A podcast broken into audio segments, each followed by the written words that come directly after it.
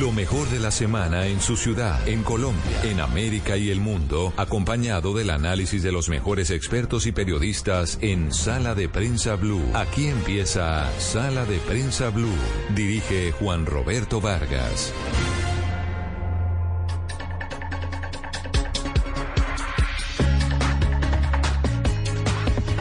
Es un gusto saludarlos como siempre, como todas las mañanas de domingo, aquí en Sala de Prensa Blue, en nuestro segundo programa del año 2023. Se convierte este en el programa Abre Boca de el fin de la temporada de vacaciones. Vamos a hablar de muchísimos temas para ustedes que están retornando a casa, siguen aún paseando, siempre con el orgullo de ser su compañía a través de todas las frecuencias de Blue Radio y del canal Ahora, Caracol Ahora, el primer canal de streaming en Colombia. Bienvenidos.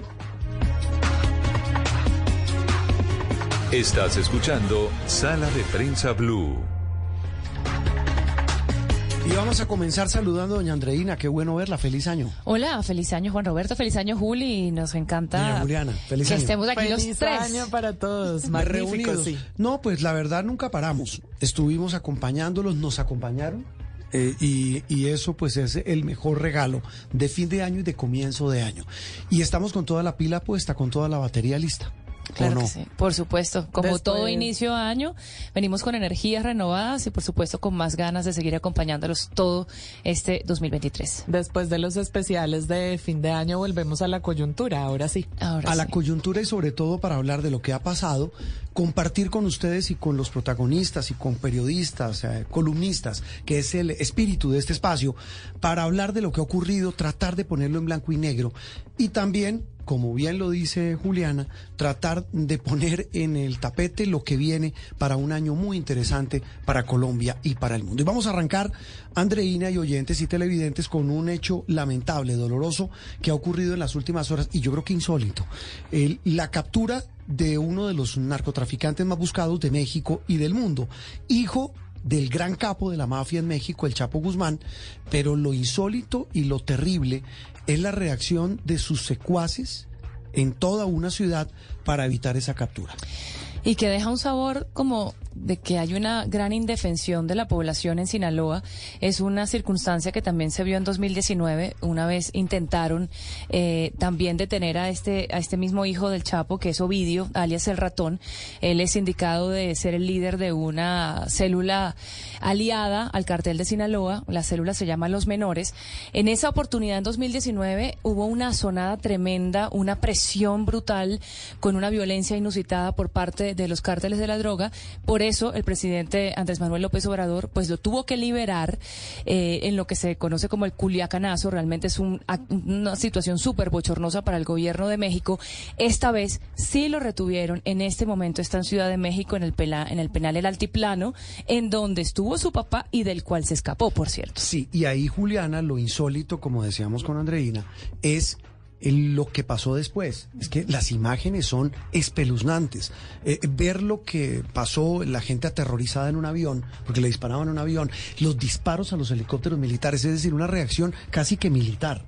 Sí, un avión que iba desde Culiacán justamente hasta Ciudad de México, un avión de Aeroméxico que tuvo que pasar por las balas, un susto terrible, se llevaron todos los pasajeros, pero además en la ciudad hubo balaceras, incendios de vehículos, la gente tuvo que estar en sus casas prácticamente acuartelada justamente para salvaguardar sus vidas, se suspendieron todas las actividades económicas, educativas y demás, y recordemos un operativo que dejó muertos, heridos y la situación realmente bastante compleja, con miedo, por supuesto, a como decía Andreina, que no se fuera a repetir un contexto como el de 2019. Faltaría más que aquí en Colombia nos aterremos, porque aquí pasan cosas, no sé si peores, pero igual de graves.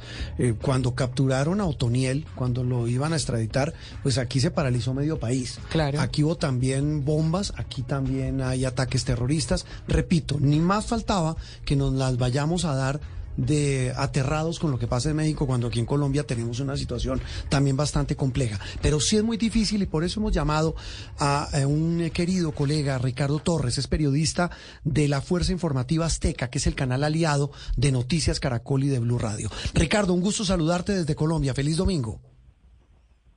¿Qué tal? ¿Cómo están? Feliz domingo para todos. También feliz año. Ya escuchábamos las felicitaciones y los saludos de todos. También estamos arrancando el año y vaya manera de arrancarlo en México con esta información que sin duda permanece en la agenda de los medios de comunicación, tanto de México pues de, como de otros países por la relevancia y la, la fuerza que ha tenido el cártel de Sinaloa y sus integrantes. Ya daban cuenta de Joaquín El Chapo Guzmán, y ahora pues la detención de su hijo ya hablaban también de 2019 de octubre de 2019 cuando se hizo un primer intento por detenerlo y que se vio envuelto eh, este estado sobre todo la ciudad de Culiacán en una situación de violencia que derivó en que fuera liberado. Trataron de hacerlo nuevamente el pasado jueves ahora sin resultados.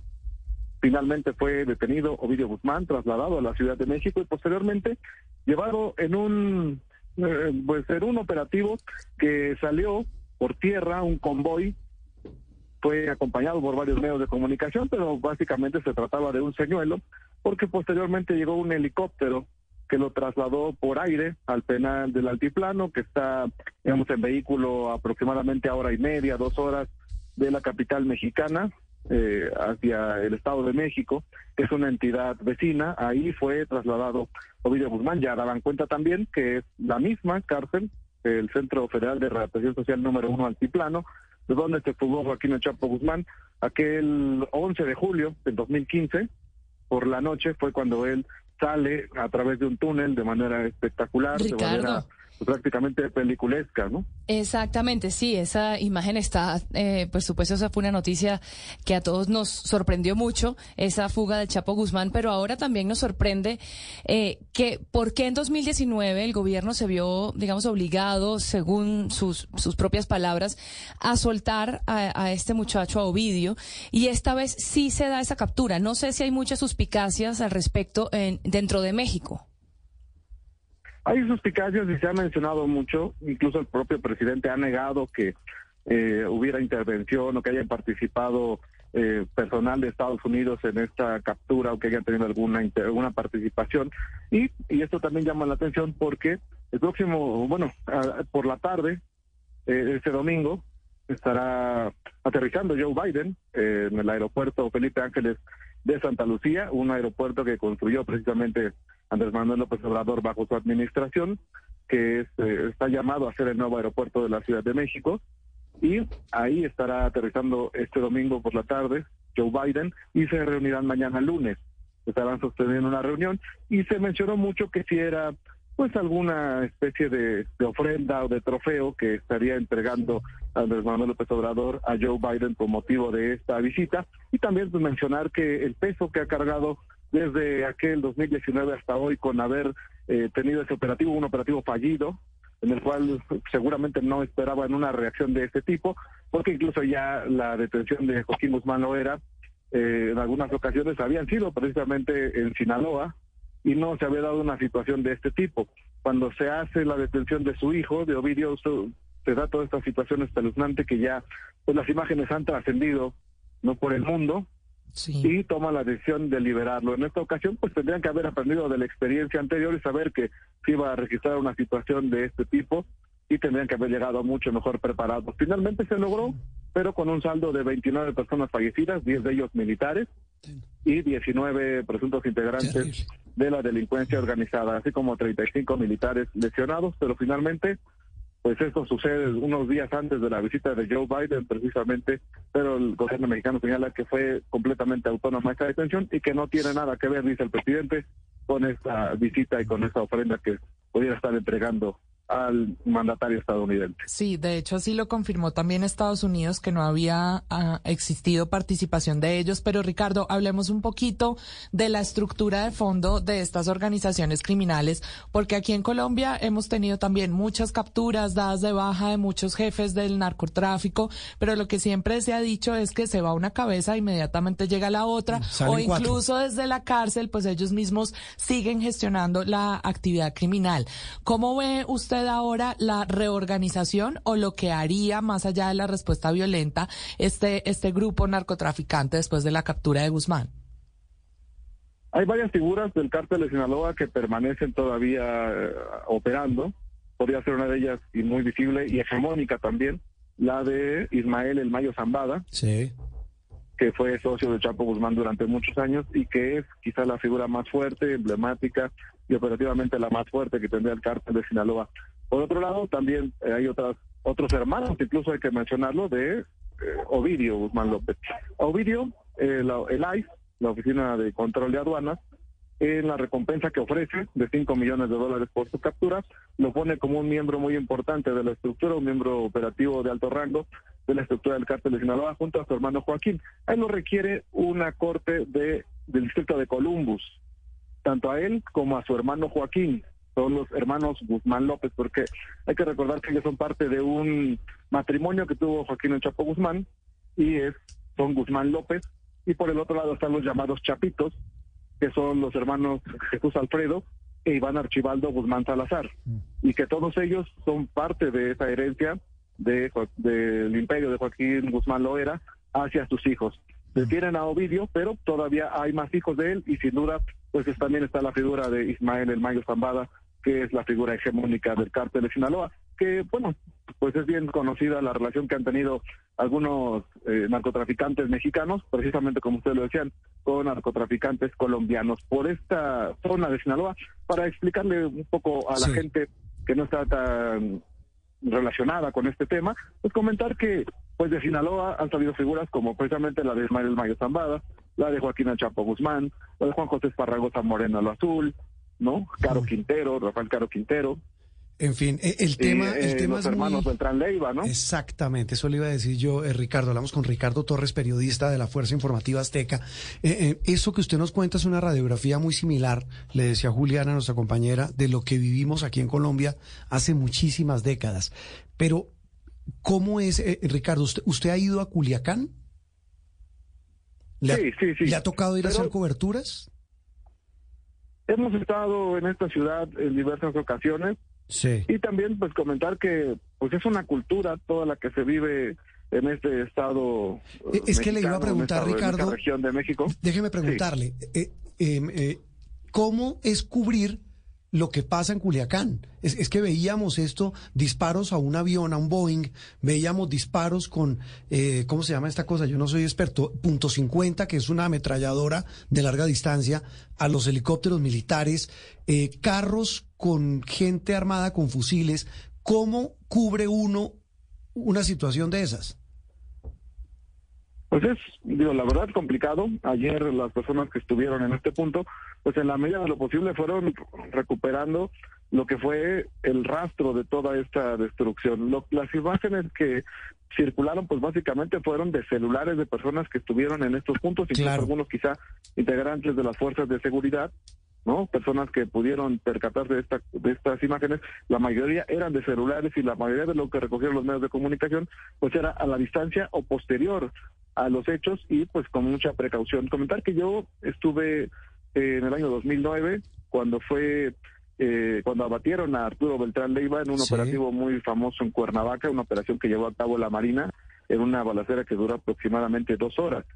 ¿No? en esta en esta zona y que terminó terminaron abatiendo a Arturo Beltrán Leiva y pues sin duda pues hay que tener pues muchas precauciones y en la medida de lo posible pues acercarse hacia, hacia donde está la nota pero pues igual, igual que me imagino que pasará en Colombia Claro. pues, aparentemente las cosas Sí. transcurren en, en calma no las ciudades aparentemente viven cierta tranquilidad pero en segundos se desata alguna balacera en algún punto con alguna ejecución y queda hecho un desastre donde aparentemente las cosas transcurrían en calma.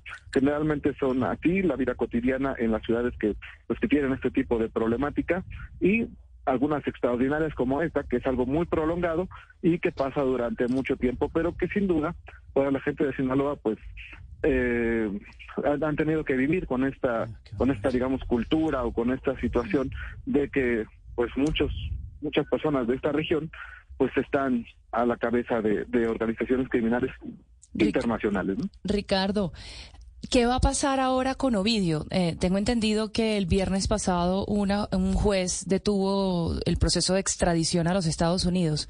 ¿Va a pagar cuentas primero en México, luego será extraditado? ¿Qué va a pasar con él? Ah, bueno, esto es importante puntualizarlo. Una cosa es el proceso con las acusaciones que él tiene, que lo lleva un juez federal con sede precisamente allá en el Centro Federal de reinserción social número uno, el altiplano, quien tiene que definir su situación en cuanto a las acusaciones en México. La, el recurso que él promovió es un recurso de amparo, se le llama en México. Es un recurso que lo que busca es verificar o revisar la constitucionalidad y la legalidad de, del actuar conforme a una persona detenida. Entonces él está con esto tratando de evitar su extradición y lo que ha conseguido hasta el momento, pues es que se inicie este juicio de amparo que es, lo decíamos, paralelo a lo que va a resolver el juez con su situación en México. Mm.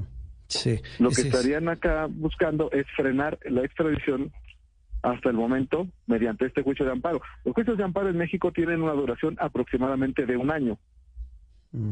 Y lo que se hace con las suspensiones, pues hay diferentes tipos, ¿no? Primero son una suspensión provisional que dura unos días, después hace una revisión y se puede dar una suspensión definitiva. Quiere decir que durante todo ese juicio no se puede alterar lo que las cosas como están. En este caso sería la extradición. Entonces tendríamos que esperar a ver si él eh, este juicio de amparo le dan la suspensión a lo largo de todo este proceso para evitar que a lo largo de este año aproximadamente que dure el juicio de amparo se, se, resuelve si podrá ser o no extraditado, si hay alguna violación, alguna ley, algo, algo de legalidad, entonces, en ese tiempo, es un proceso, le decíamos que corre paralelo el juicio de amparo al, al proceso que él enfrentaría por las acusaciones de delitos contra la salud. Eh, Ricardo, tal vez una pregunta final. Eh, ¿Por qué en el gobierno de Manuel Andrés Manuel López Obrador se disparó la violencia en ese país? Mm, pues lo que han comentado, digo, vamos a ponerlo en sus palabras, sí. es y lo dijo y hoy lo reiteró incluso, bueno, eh, y lo ha reiterado a lo largo de los días pasados, pues es, eh, o lo que ha dicho recientemente, vamos a ponerlo así, es que ellos han buscado ir hacia la prevención más que a una contención frontal. ¿Y qué es, ¿y qué es la prevención? Se ha hecho una guerra. Mm. Pues de, ellos pues, supuestamente lo buscan a través de programas sociales, de la educación, ¿no? De buscar que se generen fuentes de empleos y que buscan que esto a la larga pudiera dar los resultados de que la población tenga una conciencia diferente. Las personas que pudieran involucrarse en el crimen organizado o en hechos violentos, en organizaciones delictivas violentas, pues en las próximas generaciones pues no caigan en esto en estos grupos a través de esa prevención que es lo que ellos señalan, pero pues sin duda pues sí ah, hemos visto que pues la violencia ha, sido un tema en México en los últimos años. Mm, en esas estamos aquí también, Ricardo, intentando entender que el narcotráfico es el que cruza todas nuestras violencias. Pues Ricardo, un abrazo, mil gracias, eh, un gusto, un abrazo, de, repito, y, y una solidaridad desde Colombia que país que tiene realidades similares. Alguien dirá, hagamos la comparación, el tema no es ese, pero sí tenemos problemas muy similares de violencia, de intimidación en regiones. Lo que dice Ricardo es muy cierto. Aquí hay varias zonas de Colombia donde incluso hay una influencia enorme del cartel de Sinaloa. Estamos hablando en el departamento de Nariño, en el Cauca, en el Catatumbo, porque pues es un negocio y todo atravesado por el infernal negocio del narcotráfico. Ricardo, un gran abrazo desde Colombia. Un abrazo para todos ustedes y reiterarles feliz año. Lo mismo, feliz año. Ricardo Torres, periodista de la Fuerza Informativa Azteca, hablando de una de las noticias de la semana. Con eso arrancamos. La captura del hijo del Chapo Guzmán en México y la violenta reacción de sus secuaces para intentar liberarlo.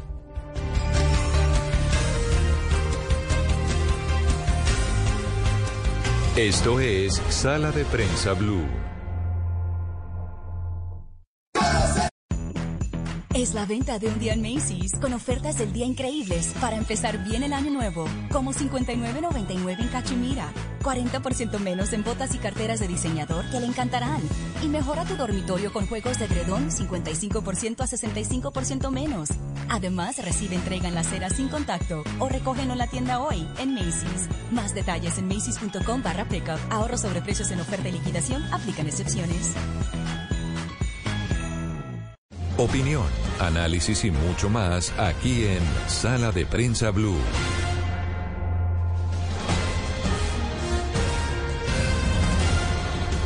Estamos de regreso en Sala de Prensa Blue y vamos a hablar de un asunto que duele, eh, la frase la puedo usar, es coloquial, A ver. Se la oía a alguien.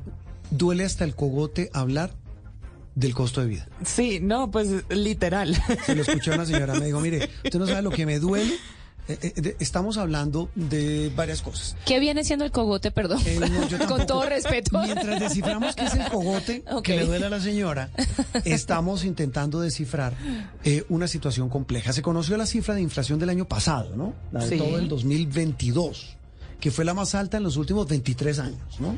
Sí, desde marzo de 1999 no teníamos una cifra tan alta. La que registramos ahora es de 13.12% y en marzo de 1999 habíamos tenido una de 13.51%.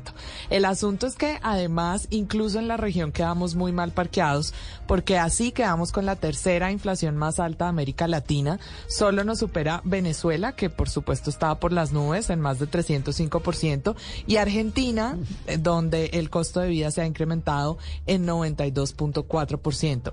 Razones todas las que usted quiera, porque el combo es enorme. Ya las mencionaremos algunas con, con nuestro invitado, pero sobre todo la gran reflexión es, ¿y entonces qué hacemos? Es que yo creo que eso, eh, Juliana y Andreina y oyentes y televidentes, es la clave del asunto. Ya no tanto entender qué pasó, sino entender qué viene, porque lo que dicen los analistas, y espero que nuestros nuestro invitado nos ayude a descifrarlo, es que esto va a seguir. Es decir, la, escalada alcista va a seguir. Por lo menos hasta junio, dicen ah, algunos. Qué barbaridad.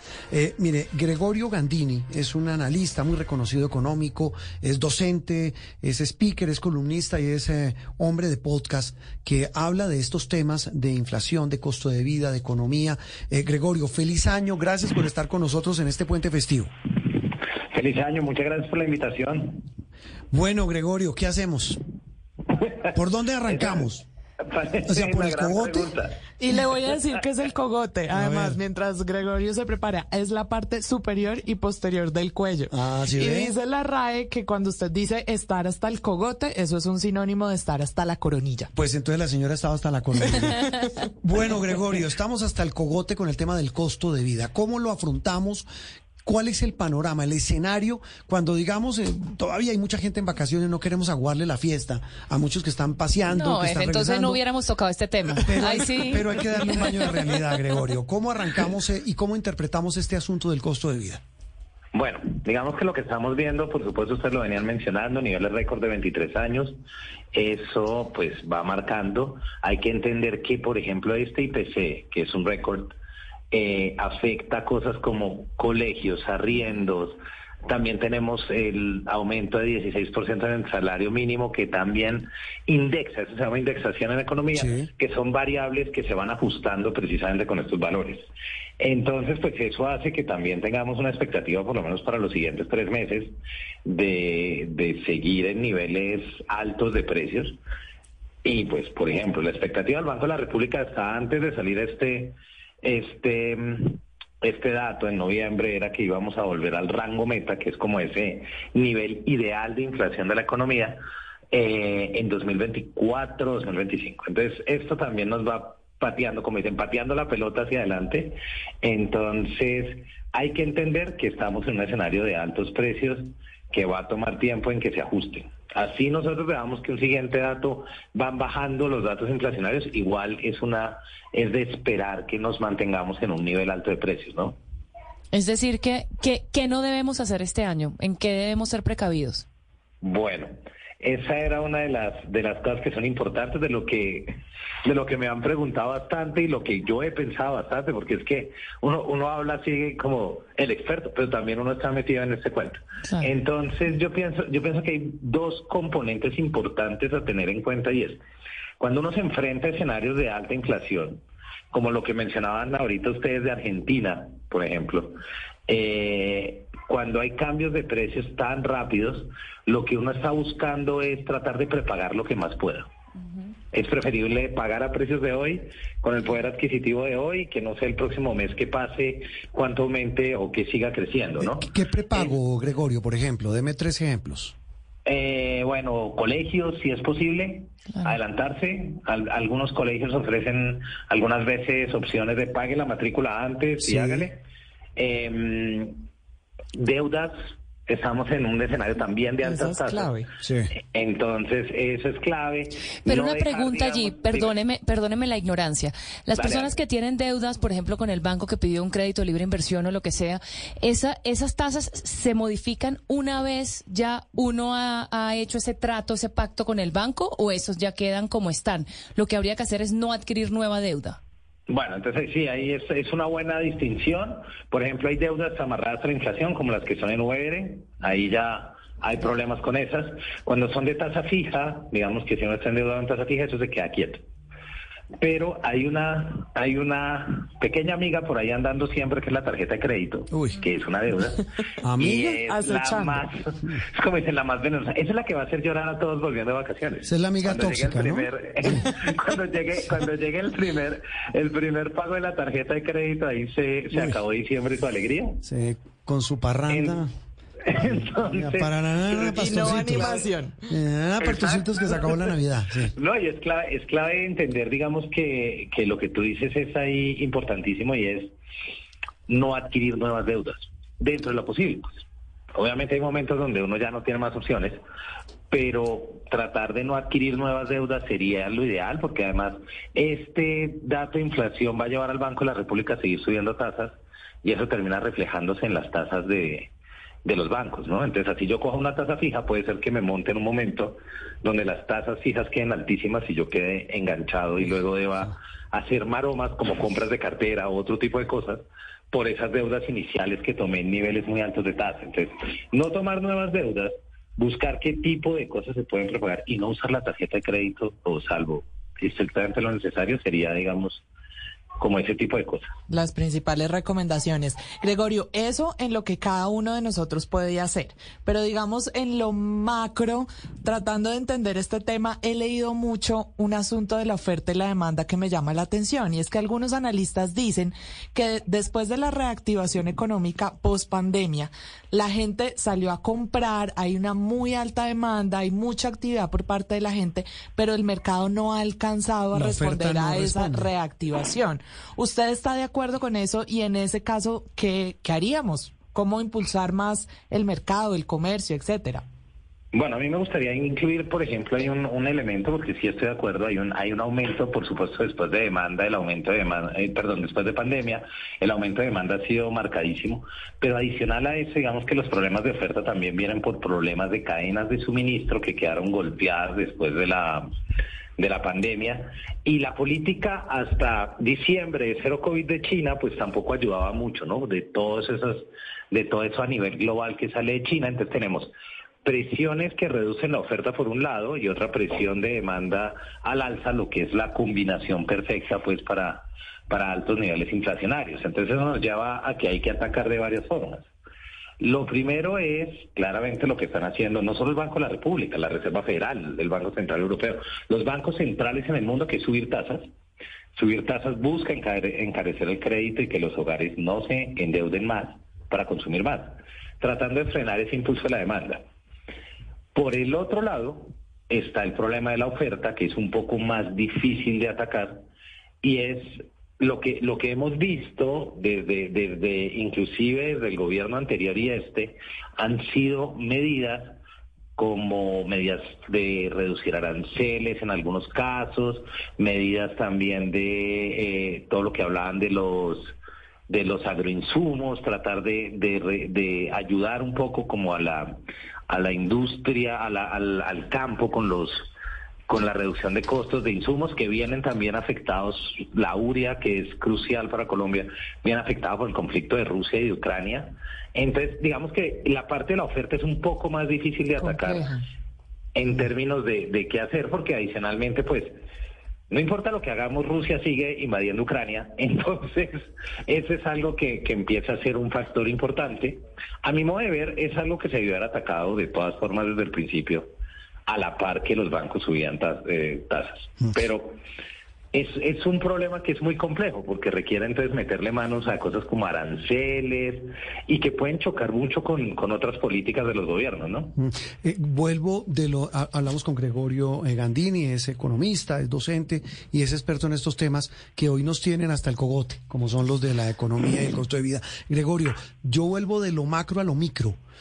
Y hay un asunto que a la gente, así como la tarjeta de crédito es la amiga tóxica, como el tema de estas deudas que, que a las que hay que hacerles el quite, hay un tema del que se habla ahora como, como se volvió una palabra o una frase mejor enorme en, en, nuestras vidas que se llaman los gastos hormiga. Yo cómo controlo los benditos gastos hormiga para que no se me vuelvan gastos elefante. Bueno, eso, está, eso está buenísimo. No sé si a ustedes les pasó porque es impresionante, pero cuando uno, uno quedó en la casa trabajando en la pandemia, se dio cuenta que le sobraba un resto de plata. y de ahí viene. Pues a mí el café pues era mucho más barato porque pues yo me quedo aterrada de lo caro que pues tomamos tinto en este país. No, pues a mí no, me sobró, la verdad. No, mentira, no, yo no, nosotros no hicimos teletrabajo.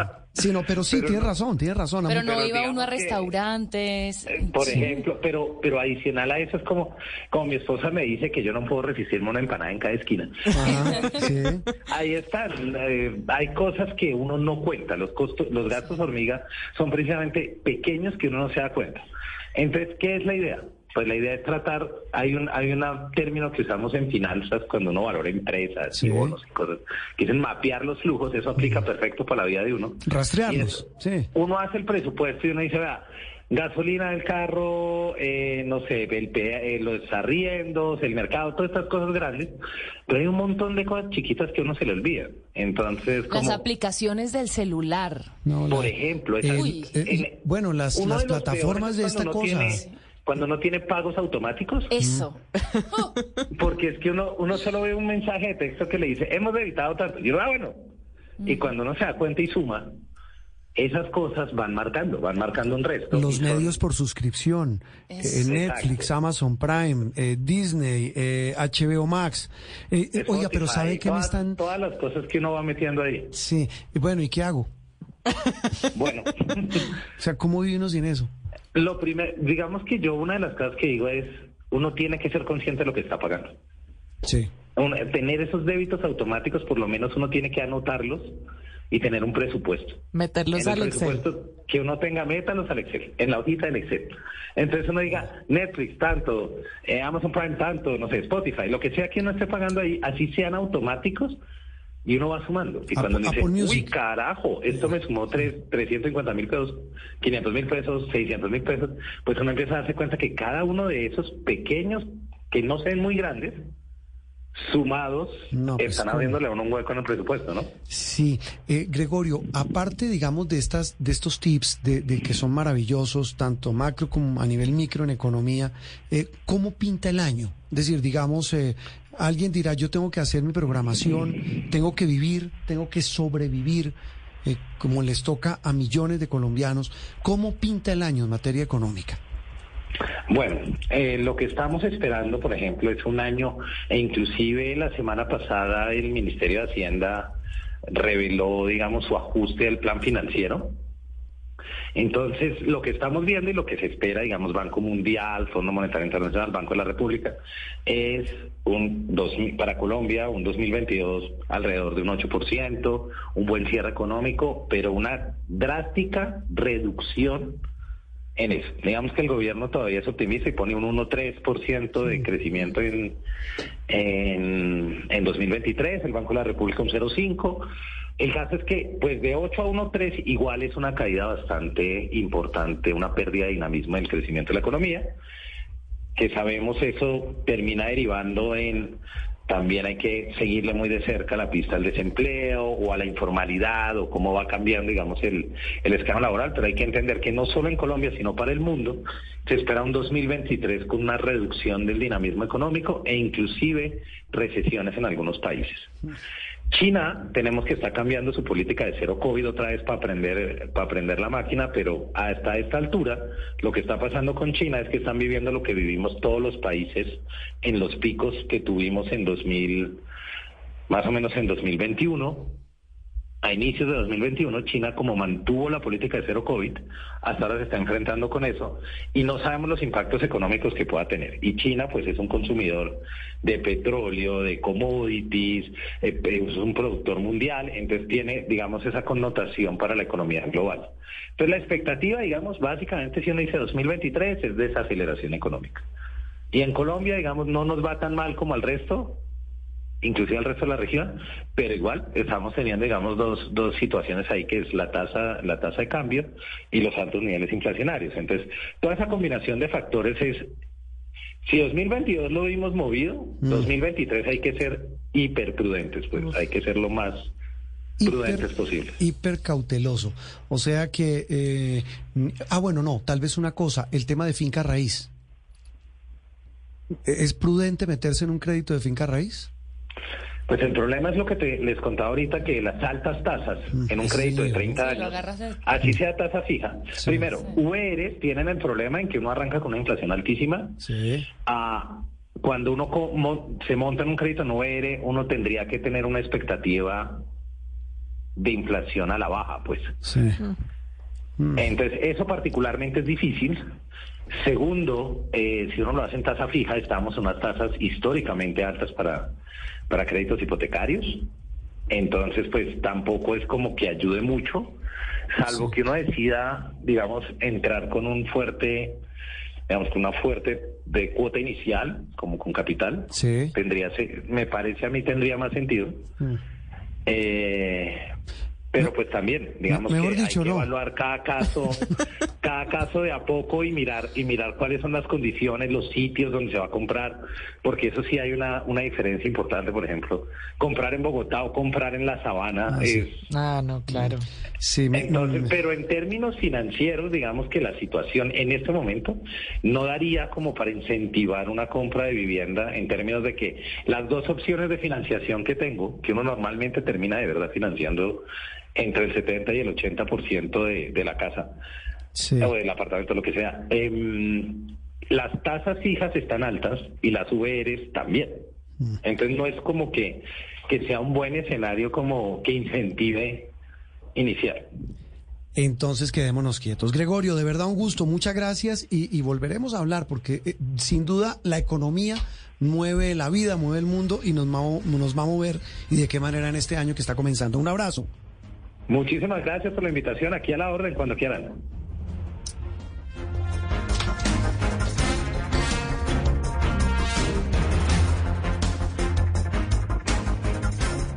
Esto es Sala de Prensa Blue.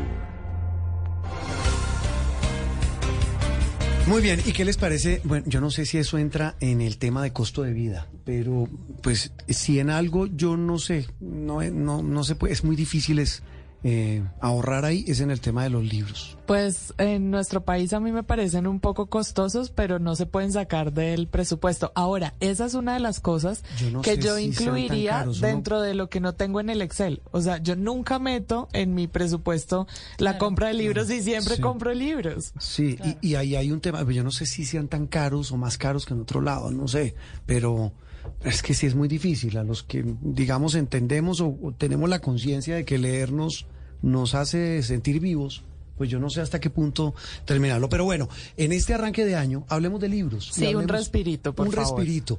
Eh, alguien me decía, me decía una persona el eh, fin de semana hablando de literatura, que la lectura salva vidas. Sí. Eh, y es una bendición, me decía esa misma persona hablando de libros. Por eso, alguien a quien yo admiro profundamente, de un, un proyecto maravilloso que es eh, Tornamesa, que es un almacén maravilloso. Ah, fantástico. De, de, de novedades literarias, una de esas librerías en las que uno entra y casi que se le olvida hasta comprar, que uno, un- porque es, es una maravilla. Es eh, María José Castaño, ella es embajadora de la Tornamesa, se autodenomina así. Ella es escritora, ella es abogada. La hemos pescado en París. María José, un gusto saludarte. Feliz mañana en Colombia, feliz tarde en París. Feliz año. Muchísimas gracias, Juan Roberto. Un saludo a Andreina, Juliana y obviamente a los oyentes. Y un feliz año también para todos. Eh, bueno, estamos viendo aquí, s- sabe que eh, usted y yo nos, eh, nos, nos conectamos inconscientemente por, eh, por las novedades de las redes sociales. Y yo la sigo a usted Claro. y a mí me fascina mucho de lo que usted coloca allí, suyo o, o lo toma de otros autores de una manera maravillosa. Y, y uno que es eh, bellísimo, la literatura, una frase hermosa de Fernando Pessoa, la literatura es la manera más agradable de ignorar la vida. Y usted y yo hablábamos un día de que es la mejor manera de salirse uno de esta catarata en la que se convierte nuestra realidad. Eh, ¿Cómo, cómo logramos eh, compaginar la literatura, leer con una vida tan difícil, tan dura y tan acelerada como la que todos vivimos? Yo creo que precisamente, Juan Roberto, es muy importante leer en momentos donde vivimos a mil con los celulares, con las redes sociales, con todas las necesidades. La literatura es un momento donde uno puede bajarle un poquito a las revoluciones, conectarse además con uno mismo y un poquito evadir la realidad que puede haber a veces ser terrible. Mi mm. mamá me decía algo que a mí me gusta mucho y siempre eh, le he hecho mucho caso y es que los libros son una forma de construir un mundo interno. Cuando dependemos tanto de los demás, cuando estamos tan expuestos a conversar a los otros, a las redes, a los momentos, estar con uno mismo puede ser difícil y los libros nos abren ese espacio adentro, además de que nos abren mundos y universos completos que podemos vivir de una forma extraordinaria. Mm. Creo que es más que necesario compaginar nuestra realidad con los universos que nos brindan los libros. María José, a mí también me llaman mucho la atención sus redes porque además cuando pensamos en la lectura, a veces eso se presenta como una cosa así súper sofisticada, súper intelectual, pero usted en sus redes da consejos de lectura, entre ellos, lea lo que quiera que nadie le critique lo que lee, deje empezado lo que no le gustó, empiece muchos libros, cómo engancharse para la gente que de pronto siente la lectura lejos, cómo engancharse y amistarse con los libros y ese mundo maravilloso. Creo que ahí estás tocando un punto que es muy importante y es que todos tenemos además la imagen de unos lectores aburridos, asociales, eh, poco interesantes, ¿no? Como el, el, el niño de pronto que, que, que, que era más extraño en el colegio. Y realmente los libros entran en todo tipo de perfiles, pero la gente, como dices tú, cree que uno tiene que ser un gran intelectual, un gran conocedor. A mí todo el mundo me dice, ah, pero debe ser súper inteligente si lees. Uy, debe ser una porra, sí. O un, o un ñoño, un nerdo. Qué presión, qué presión. o sea, la más nerda del mundo. y soy la menos nerda del mundo. Lo que pasa es que sí me fascina lo que siento con los libros, sí me fascina esa forma de conexión y la magia que me traen ellos, que creo que no la consigo en ningún otro lugar. Pero evidentemente una de las cosas que sienten los lectores, porque lo he visto mucho a lo largo de la vida siendo promotora de lectura, es que la gente dice, no, yo cojo un libro y eso es que me lo tengo que terminar y así me demore pues hasta el fin de los días. Y pues si uno coge la Iliada, con el perdón de los grandes clásicos, o uno coge Proust, pues yo tampoco me lo termino nunca. O sea, ahí sí mm. nunca voy a leer. Sí, de acuerdo. Porque obviamente los libros son para disfrutarlos, es el goce a ustedes también les debió pasar que en el colegio a uno lo ponían y lo obligaban a leer libros que uno decía que ladrillo, pues con razón a nadie le gusta leer. Si a uno lo ponen a leer un ladrillo que uno no siente y uno no disfruta, pues matanga. O a uno que en la universidad también, yo estudié Derecho y me tocaba leer unos ladrillos. No, me imagino. Yo decía, no. No, pues afortunadamente deje el derecho. No, eso es, sabe que ahora que habla de eso, en el top ten de los, alguien me van a decir, este es mucho ignorante, mucho, en el top ten de los ladrillazos, me acuerdo uno en segundo semestre en la universidad, eh, la dialéctica de lo concreto de Karel Kosik. Uy calcule usted, la delicia de lectura. Qué entusiasmo. No, no, no. El profesor de esa época, el profesor Aranguren, debe estar que me mata. Eh, eh, eh María José, eh, ya entrando como en listado, ¿qué, ¿qué hay para leer este año? De lo que usted ha visto en novedades, estaba viendo una reseña muy interesante del diario El Tiempo y hay de todo, ¿no? Pues usted encuentra pues ensayos como de Salman Rushdie, el que escribió incluso poco antes del ataque que sufrió en el año 2022, de Mario Vargas Llosa, un, también un ensayo maravilloso, hasta Quentin Tarantino. Eh, en, fin, hay de todo. Eh, ¿Qué leer? ¿Qué, qué, ¿Por dónde me puedo meter en este 2023? Pues hay, hay, una cosa, Juan Roberto, que me parece clave y es que los lectores tienen que buscar siempre las lecturas que sean afines a sus intereses.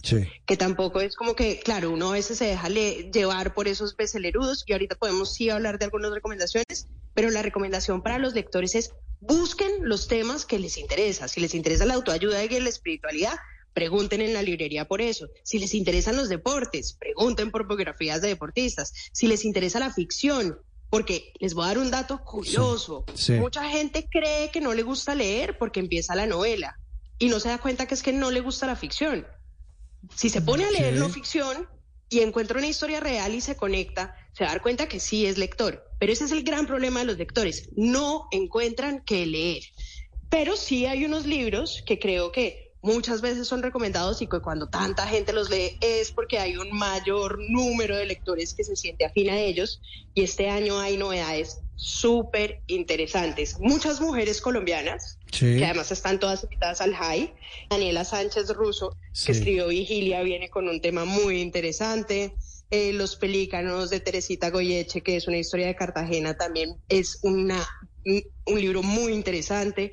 Del año pasado, Leer es Resistir, de Mario Mendoza, es una maravilloso. maravilla. Sí, es una maravilla. maravilla. Aquí lo tuvimos. Porque habla... los mejores libros que hay.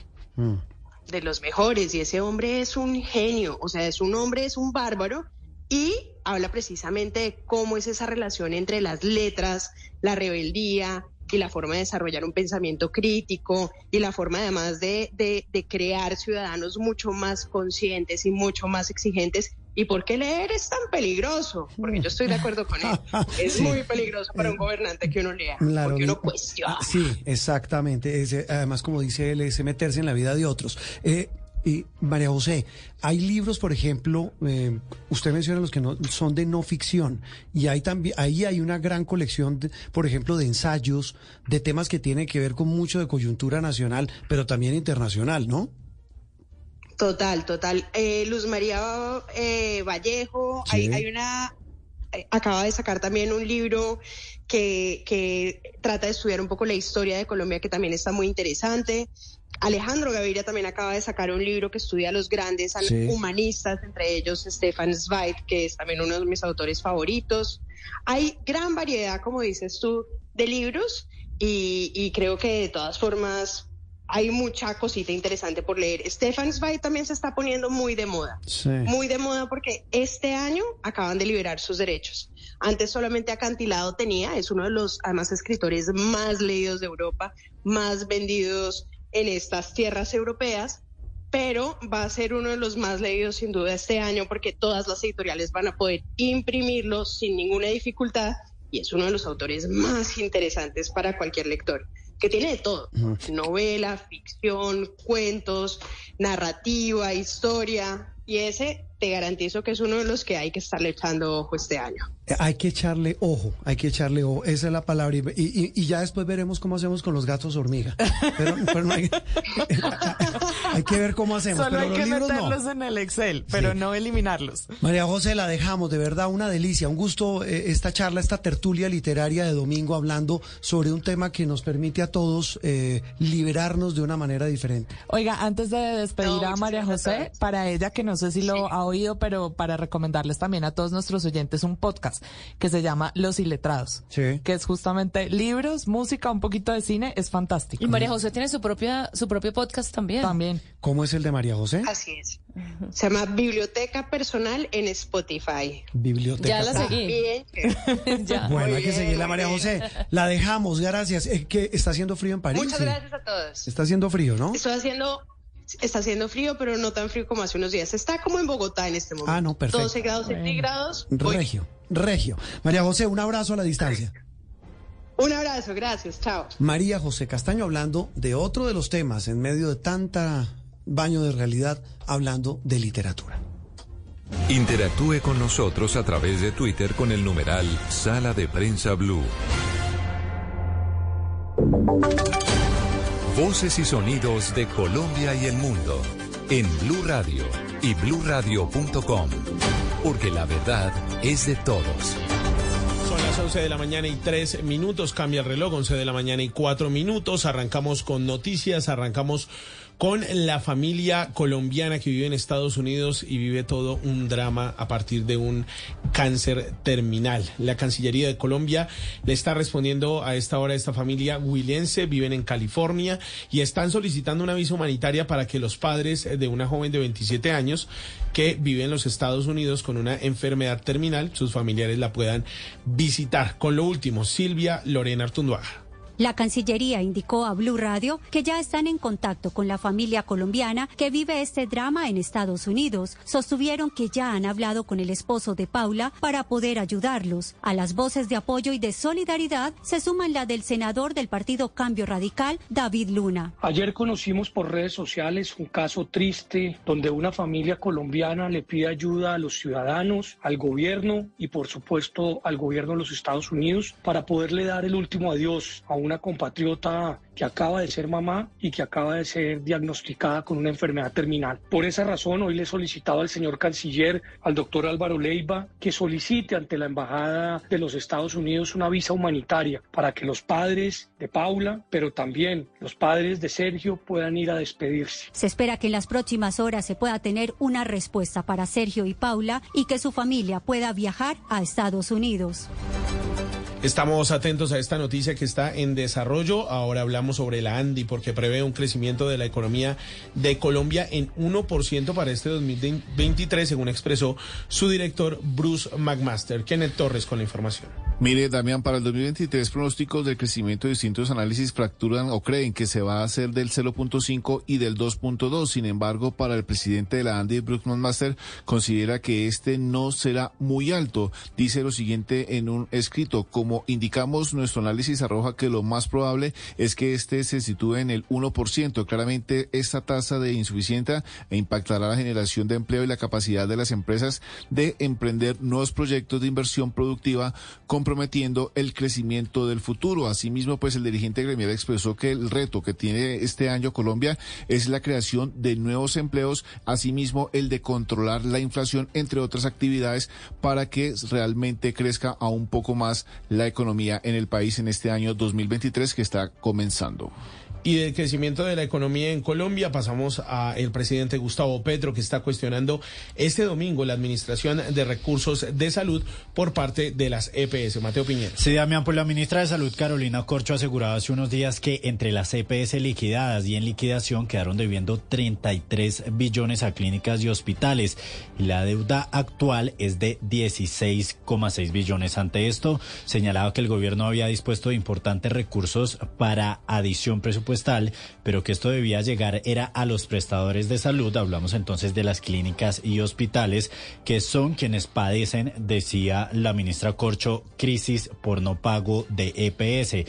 Pues el presidente Petro esta mañana, refiriéndose a este pronunciamiento de la ministra Corcho, asegura que cuando las administradoras privadas de los recursos públicos de la salud, es decir, las EPS, dejan una deuda tan alta, significa dos cosas. Uno, que la fuerza laboral fue muy mal y dos, que murieron millones de personas al no ser atendidas. Recordemos, Damián, que recientemente el gobierno nacional citó a sesiones extraordinarias a partir del 6 de febrero. Esto quiere decir que el próximo mes se radicaría en el Congreso la reforma a la salud del gobierno Petro. Bueno, estamos atentos a la salud en Colombia y al sistema que funciona en la actualidad.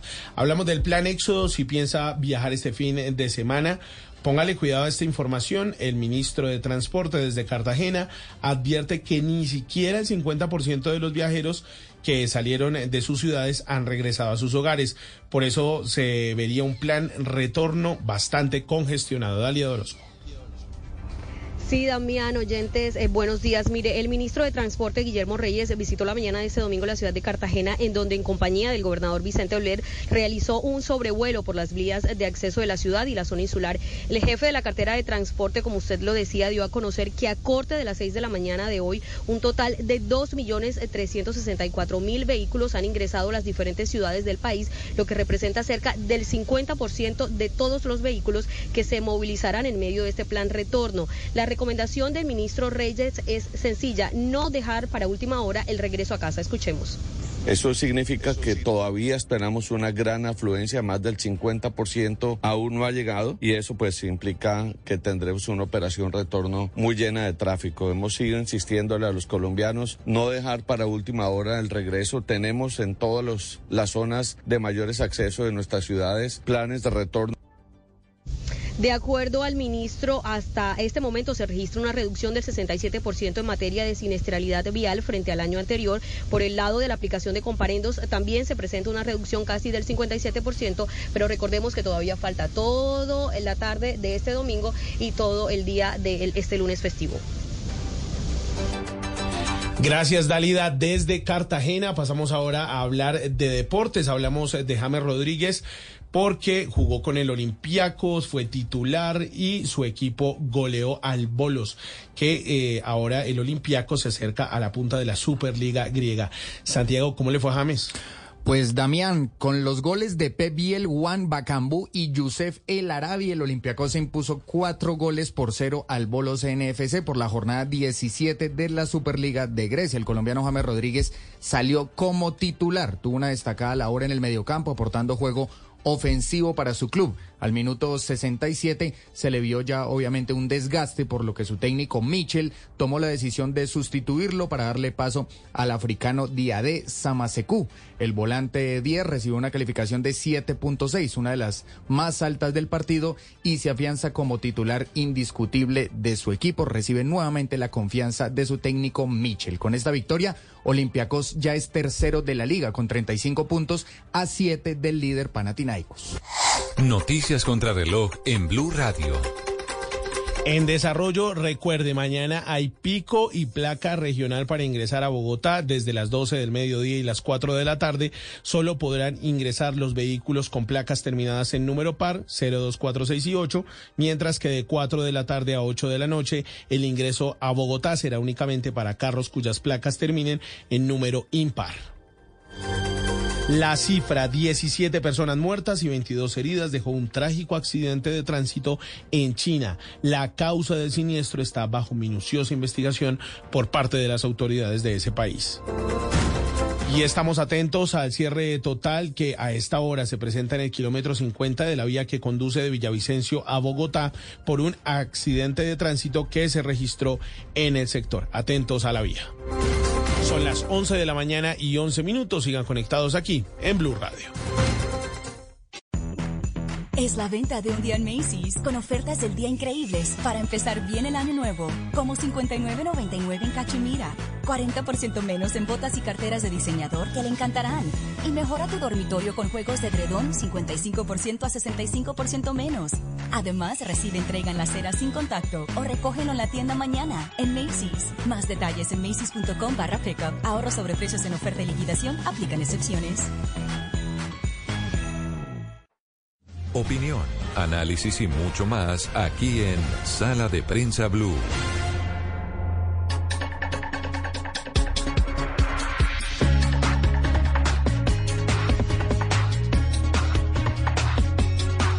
Estamos de regreso en Sala de Prensa Blue. Hoy es domingo 8 de enero en la Pepa del Puente Festivo, ¿no? En toda la mitad del Festivo de Reyes y hay que contagiarse un poquito de las virtudes de los Reyes, sobre todo de la paciencia, porque con la movilidad en las carreteras de nuestro país. bien hilado, Jole, muy bien. qué cosa tan rebuscada. Madre. No, pero sí, eh, hablemos de movilidad. Ah, pero me va a decir que no necesitamos paciencia. Sí, sí. Nosotros estamos muy felices acá, pero los que se están están devolviendo. ¿Y, qué, tienen que ver los Reyes Magos con la paciencia? una de sus virtudes. Sí, era la mirra, el oro y, la, paciencia. la paciencia para hacer ese viaje.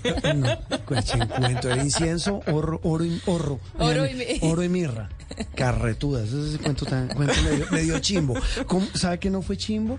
El viernes pasado, en la emisión de la mañana de Noticias Caracol, eh, graduamos a un amigo de esta casa ahora en movilidad. ¿A quién? A Juan Carlos Flores. Ah, no, pero Historiador, exconcejal, político, candidato, eh, profesor.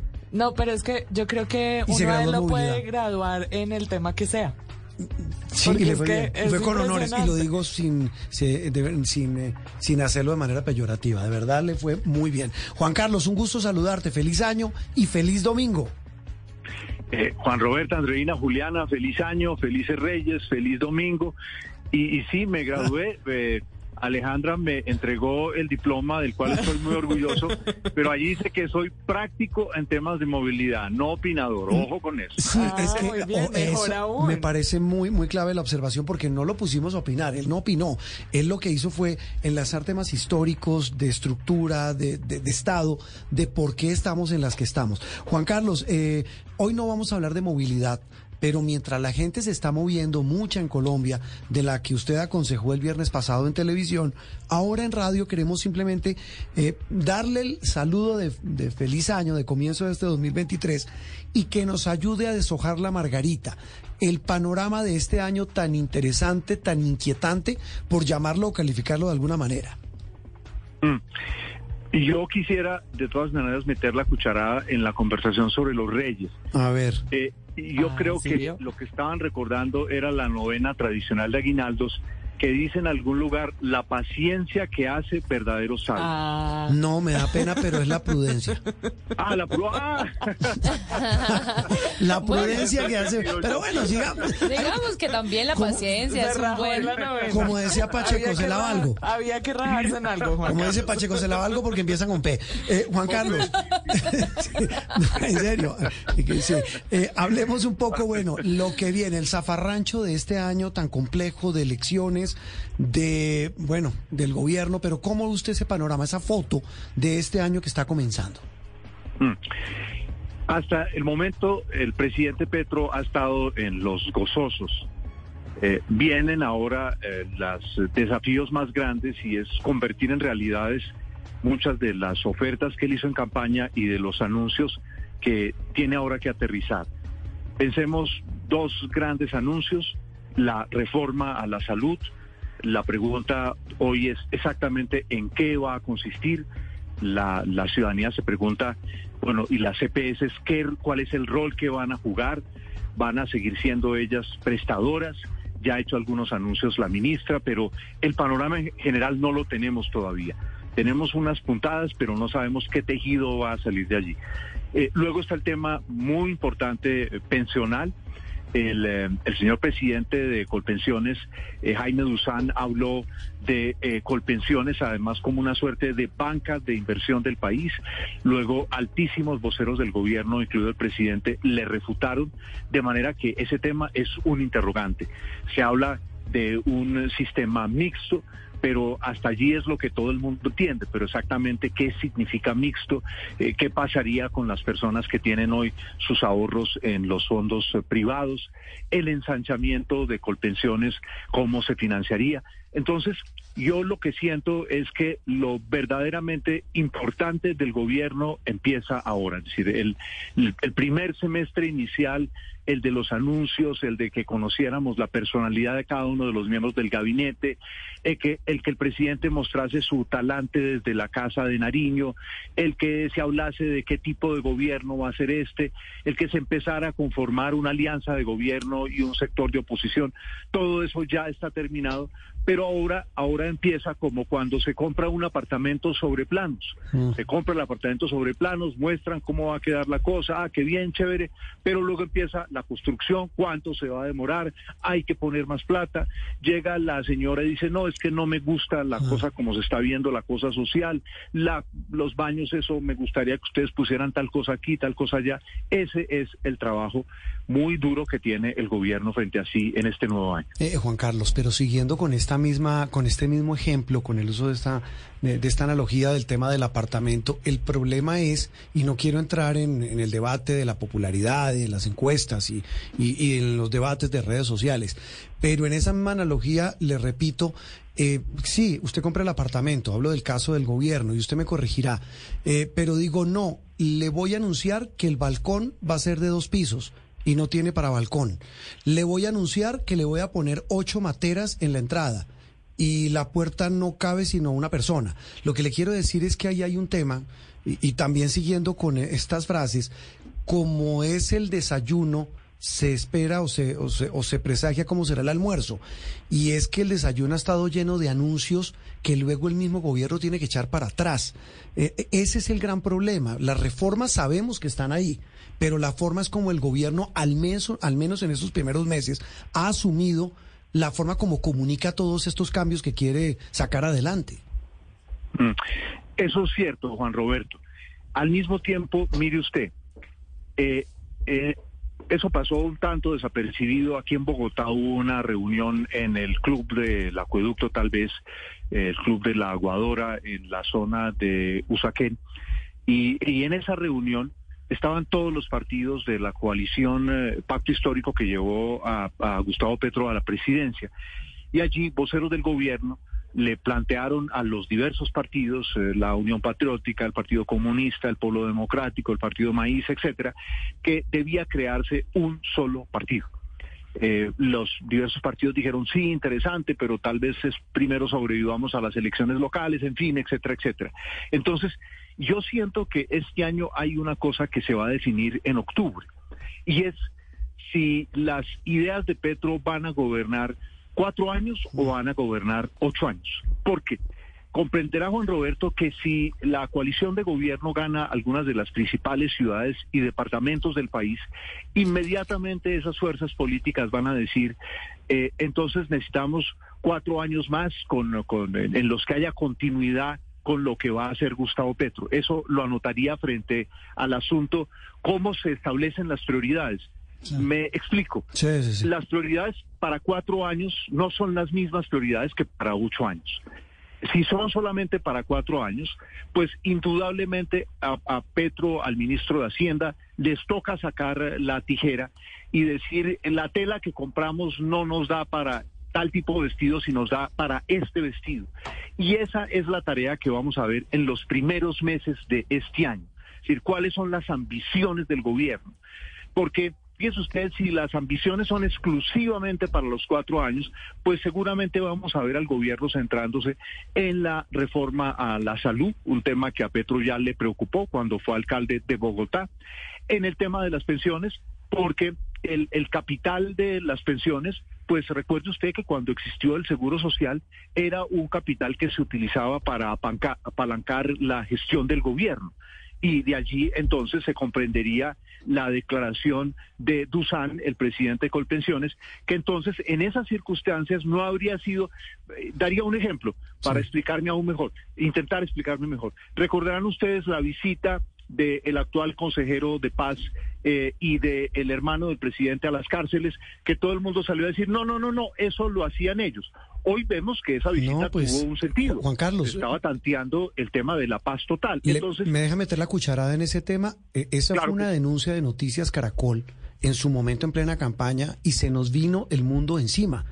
Eh, empezando por el hoy presidente en esa época candidato, y pues no le quiero decir en redes sociales, en las redes del petrismo, diciendo que habíamos dicho mentiras, que no tenía ninguna relación, y, y evidentemente el tiempo terminó dándonos la razón, que en efecto ellos estaban ya haciendo un trabajo, yo no voy a calificarlo bueno o malo, pero estaban haciendo un trabajo que terminó siendo un trabajo para el gobierno actual. Y para lo que llama el gobierno eh, la, la paz total. Entonces, yo creo que en, esa perspectiva vamos a ver hasta octubre que el gobierno se la va a jugar por estas, estas dos reformas fundamentales, la reforma de la salud y la reforma a las pensiones. La salud porque va a intentar demostrar que, que tiene capacidad de gerencia y que puede reducir el costo de la salud y si libera recursos de la salud, comprenderá que puede destinarlos a otras cosas, pero eso implica un inmenso desafío gerencial. Y el segundo es la reforma pensional que le permitiría al gobierno contar con unos recursos que hoy están en manos de, del sector privado. El, el, si cuando lleguemos a octubre, si el gobierno obtiene unas victorias muy importantes en algunas ciudades y en algunas gobernaciones, comprenderá que de nuevo resucitan las ambiciones del gobierno, porque van a decir todos los partidos de, que le conforman hoy, que le apoyan, no solamente el pacto histórico, sino los otros, que tienen tiempo para realizar otras cosas. Y por supuesto, unido a esto, yo creo que la prueba de fuego más grande que tiene el gobierno, porque está relacionado con la seguridad en los pueblos, con la seguridad en muchas ciudades, con la seguridad en muchos departamentos, que es el proceso actual de paz si ese proceso le empiezan a estallar petardos como el que el ELN dice, no, es que la, la, la, la, cese al fuego no se había pactado conmigo, hay que pactarlo en la mesa de negociación, comprenderá que eso se va alargando y empieza la misma cuenta regresiva que fue tan angustiante para Santos y que solo pudo llevar a cabo en su segundo mandato. De manera que yo ahí veo mucha incertidumbre y unos mensajes que se están eh, encontrando entre sí mismos, que están chocando entre sí mismos. Y ahí también viene otro elemento de qué ministros ganan credibilidad frente a Petro. Si el ministro que gane credibilidad frente a Petro, pues obviamente este le va a permitir que despliegue más sus capacidades. Y en el ascenso o caída de ministros veremos o el ascenso o el eclipse de muchos de los temas de campaña y de muchos de los temas de este primer semestre, Juan Roberto, Andreina y Julián. Juan Carlos, y ya que usted habla de los ministros, quiero preguntarle por Francia Márquez y por el Ministerio de, la Igualdad, porque a Francia pues la veíamos en este panorama político que usted ha descrito un poco relegada en estos meses, pero se esperaría que con este ministerio gane protagonismo y además pues también se perfile para más adelante. ¿Cómo lo ve usted? Mm. Ahí hay, hay dos, dos asuntos. Ya ha creado el ministerio, eso está bien. Ella ya es, eh, además de vicepresidenta, es eh, ministra, es decir, eh, se le resuelve aparentemente un problema que siempre tienen los vicepresidentes, que es como, como la cartera de la reina Isabel o la cartera de Margaret Thatcher, que nadie sabía dónde ponerla, ¿sí? Cuando ellas la, soltaban de las manos, los ministros no sabían si cogían la cartera, si la ponían en la silla del lado. Eso siempre ha pasado con los vicepresidentes y las vicepresidentas. Ahora ella es vicepresidenta y ministra, pero tiene su ministerio naturalmente dos desafíos ante sí. El primero, plata que es la, como bien lo describe Juan Roberto, es el gran problema de este gobierno, mucho más en un momento de inflación y en un momento en que la guerra de Ucrania se prolonga, se puede ampliar y eso desbarajusta aún más, mucho más la economía mundial. Y el segundo tema es en qué consiste el desafío de igualdad del gobierno de Gustavo Petro. Y si ese desafío por la igualdad, por ejemplo, el caso de la salud, ellos dicen es que hay que ampliar la cobertura y mejorar el servicio, eso es igualdad. Pero ¿cuál va a ser la tarea en igualdad que le va a ser entregada a la señora vicepresidenta? Porque si la tarea es muy gaseosa, pues le va a quedar muy difícil cumplirla. Eh, si la tarea es de muy largo aliento, le queda difícil mostrar resultados. ¿En qué campo va a ser eso? En el campo de la igualdad, por ejemplo, en el campo del racismo, la igualdad, por ejemplo, en el campo de las minorías, la igualdad en el acceso a la educación de los afrocolombianos y de las poblaciones indígenas de Colombia, la igualdad para las mujeres y los jóvenes del campo, siempre excluidos en nuestro país, de manera que el, el, el letrero de entrada a ese ministerio es muy potente, Ministerio de la Igualdad, pero el asunto es ¿Qué carne va a tener la igualdad? Es decir, ese, ese, ese, ese tema tan difícil, tan complejo, para que la gente en dos, tres años pudiera decir, hombre, la, la, la vicepresidenta se dio la pela y tenemos una serie de realizaciones importantes frente a nosotros. De manera que allí el, el interrogante es el mismo que para los grandes temas del gobierno, el tema de plata, de concentración en un aspecto que les permita mostrar resultados, que creo que es donde el gobierno tiene los problemas hoy. Es decir, no logra concentrarse en aspectos precisos.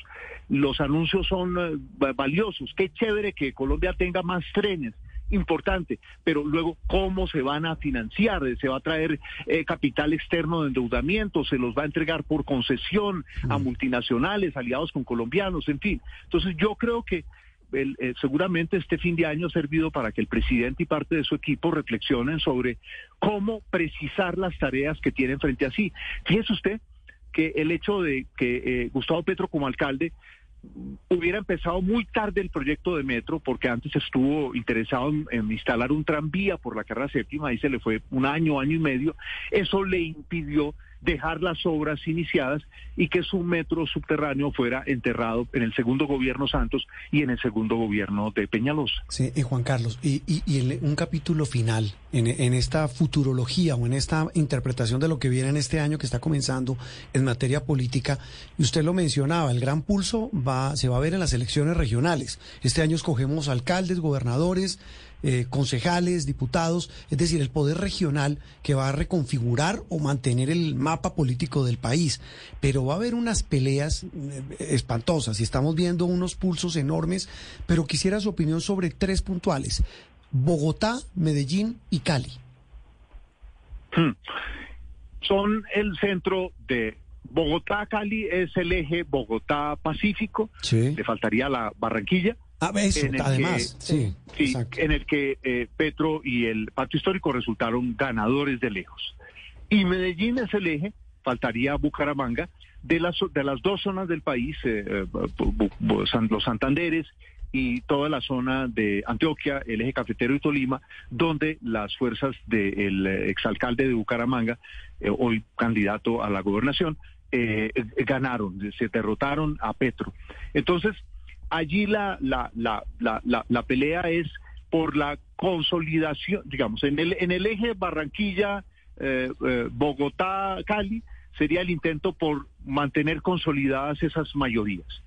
Y eh, en el caso de Medellín y el eje cafetero, sería el intento por ganarle terreno al, al voto de derecha que allí fue tan, tan apabullante.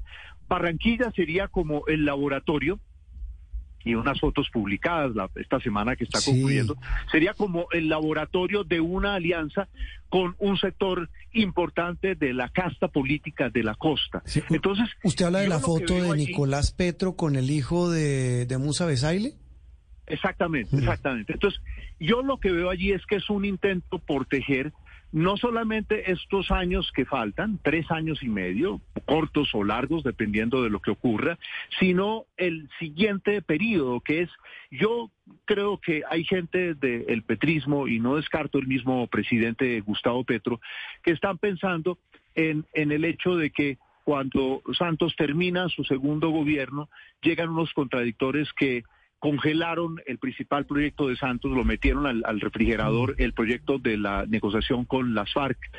Eh, y, ellos yo creo que están sintiendo que si realizan unas reformas, necesitan que esas reformas tengan vida más allá de ellos. De manera que yo veo que Petro va a insistir en una coalición que va mucho más allá de la izquierda y esa hipótesis yo la reflejo con un hecho.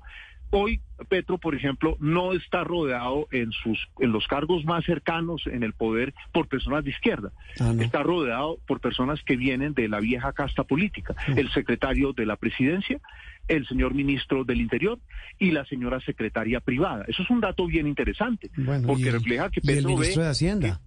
y el ministro de Hacienda porque refleja que Petro ve que la continuidad de lo que él deje, es decir, la supervivencia de lo que él deje, no está relacionado tanto con solo con el apoyo de la izquierda, sino con que él gane un respaldo importante del establecimiento.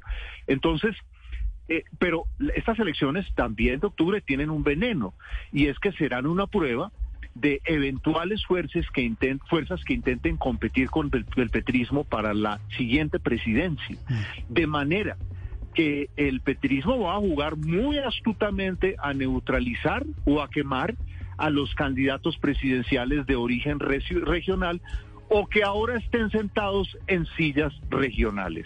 Mm. Adivínelo, Vargas. Adivínelo, Vargas, eh, don Fico. Oiga, estuvo buena. Eh, y le cierro con un refrán, amanecerá y veremos, don Juan Carlos. Ahí le, dejo, ahí le dejo ese trompito en la uña. Déjeme ese trompo en la uña. Don Juan Carlos, un abrazo como siempre, feliz año. A ustedes, eh, a todos ustedes, un, un, muy feliz año y felices fiestas de Reyes. Juan Carlos Flores, hablando del panorama político que nos espera en este año 2023.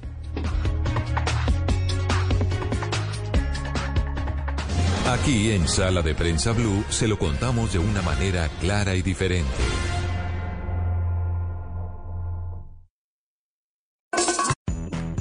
Es la venta de un día en Macy's con ofertas del día increíbles para empezar bien el año nuevo, como 59.99 en Cachemira, 40% menos en botas y carteras de diseñador que le encantarán. Y mejora tu dormitorio con juegos de dredón 55% a 65% menos. Además, recibe entrega en la acera sin contacto o recógelo en la tienda mañana en Macy's. Más detalles en macy's.com barra pickup. Ahorro sobre precios en oferta y liquidación. Aplican excepciones que tu peor pesadilla se haga real. Siente miedo real, como nunca antes. Creo que sí lo he sentido antes. ¿Qué? Dije como nunca antes. Suena como cualquier otro trailer de terror, la verdad. Sí, tienes razón. Hey, aquí tienes algo de leche real para que relajes esa voz de monstruo. Gracias, pero esta es mi voz real. Ah, ya veo. Ah, deliciosa. Hey, esta película es horrible. Corte y queda. ¡Qué río! ¿Got milk? Interactúe con nosotros a través de Twitter con el numeral Sala de Prensa Blue.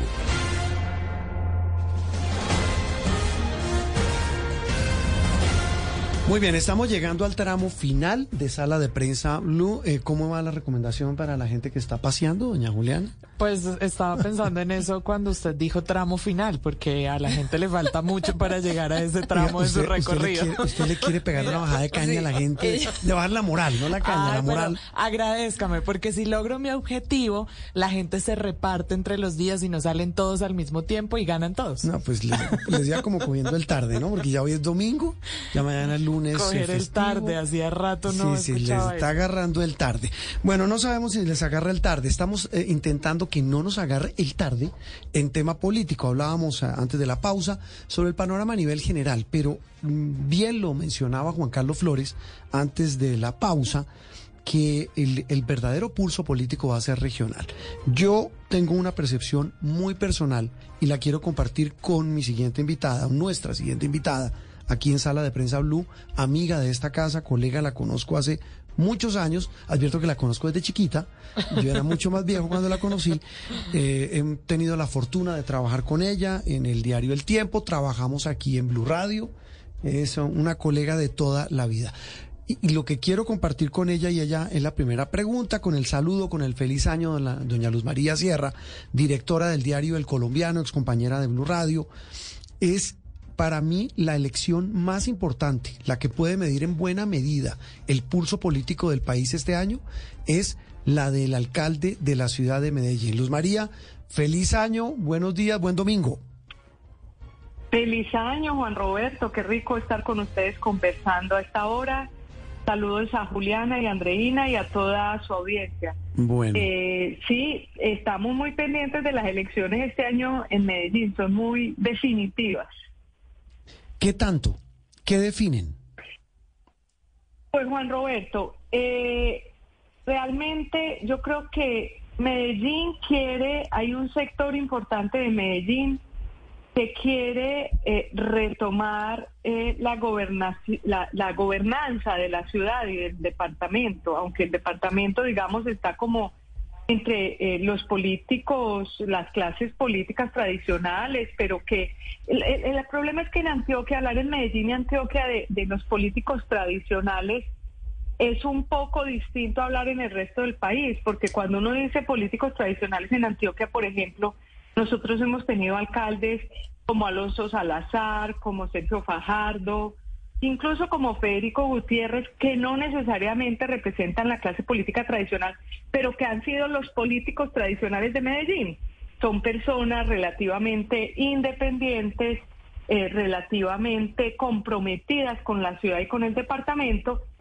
Y diga, esa, eso para muchos se perdió durante la administración que estamos viviendo, porque eh, con la, curiosamente y paradójicamente, la administración de Daniel Quintero, que dijo que iba a ser independiente, pues en realidad es la que más políticos de la tradición politiquera tiene en su en su con él, tiene en su alianza.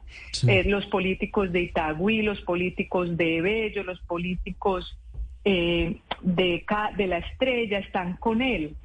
Eh, y entonces un poco ya es un pulso muy, muy para, para Antioquia, pero que yo creo que tiene mucho, podría tener mucho significado nacional, porque fíjese usted que Antioquia siempre actúa un poco distinto. En las últimas elecciones eh, era impresionante ver el mapa político, cómo todo el país estaba en rojo, eh, era rojo Petro, y solamente Antioquia estaba en azul, solamente en Antioquia ganó Federico Gutiérrez. Y, lo, y, ya después, eh, Sí, el Bumangués, el, el eh, Rod- eh, Ro- Rodolfo. Rodolfo Hernández. no, Rodolfo Hernández, pues sí tuvo, ganó en otros sitios, pero en Antioquia también fue abrumador. Entonces es como una resistencia que tiene Antioquia a, a- a todos estos procesos políticos que se están dando incluso en, en el, en el continente. Vamos a ver hasta qué punto está eh, se ha ya eh, incorporado en Antioquia eso o si sigue una suerte, digo yo, de resistencia política en el sentido que no es no no le gusta mucho la izquierda, aunque hay un gran un gran porcentaje de votantes de izquierda importante, pero esta será la definitiva, saber si sí si, si fue flor de un cuatro años o si o si llegó para quedarse este nuevo tipo de hacer política en Medellín y en Antioquia. Eh, Lu- Luz María, ahí y también eh, eh, eh, hoy es el día de los de las frases o de los de los Que a usted le encantan, confiese. Me, me fascina, pero creo que es lo más gráfico. ¿Qué pitos toca en este mapa político el, el gobierno de Gustavo Petro? Y se lo pregunto y usted me corregirá, porque no es hoy la mejor relación la que tiene el gobierno nacional con el gobierno del alcalde de Medellín, eh, el, el señor Quintero. Sobre todo porque es que hay mucho mucho sector de izquierda que apoyó a Gustavo Petro, Mm, que no solo no quieren a Daniel Quintero, sino que quieren hacerle la guerra. Sí. que quieren que él no llegue. Eh, muchos congresistas hoy, en, hoy, hoy activos del pacto histórico. En realidad, Daniel Quintero pareciera solo tener los dos congresistas que él puso, el, el senador Alex Flores y el representante a la Cámara Toro, Alejandro Toro. Pareciera que fueran sus únicas fichas, pero las demás del pacto histórico realmente le han hecho oposición franca y directa al alcalde Daniel Quintero en Medellín. Entonces, en ese sentido, pues Petro, eh, ¿con quién se la va a jugar? Es, es ahí como la gran discusión.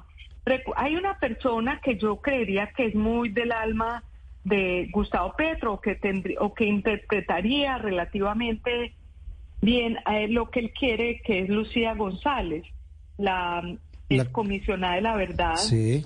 Eh, ¿Se acuerda? La que Claro, la de la, la, de la famoso rifirrafe con, con el presidente Uribe en la finca. Exactamente. Exactamente. Ella entonces es muy antiquinterista porque recientemente sacó una carta durísima en contra del alcalde Quintero, pero está rodeada un poco toda la izquierda, yo creo que, que la apoyaría. Entonces ese es un personaje, pero también hay otro personaje que se llama Gilberto Tobón Sanín. Recuerde usted que Bueno, pero ese es el de- fue el del- casi la segunda votación del país. Fue, estuvo una votación enorme individual en el país, pero como iba en una lista cerrada, no no llegó. Él, él estaba en la lista de. Ese es el que acusan de, que- Carlos de haberse, de haberse convertido al uribismo.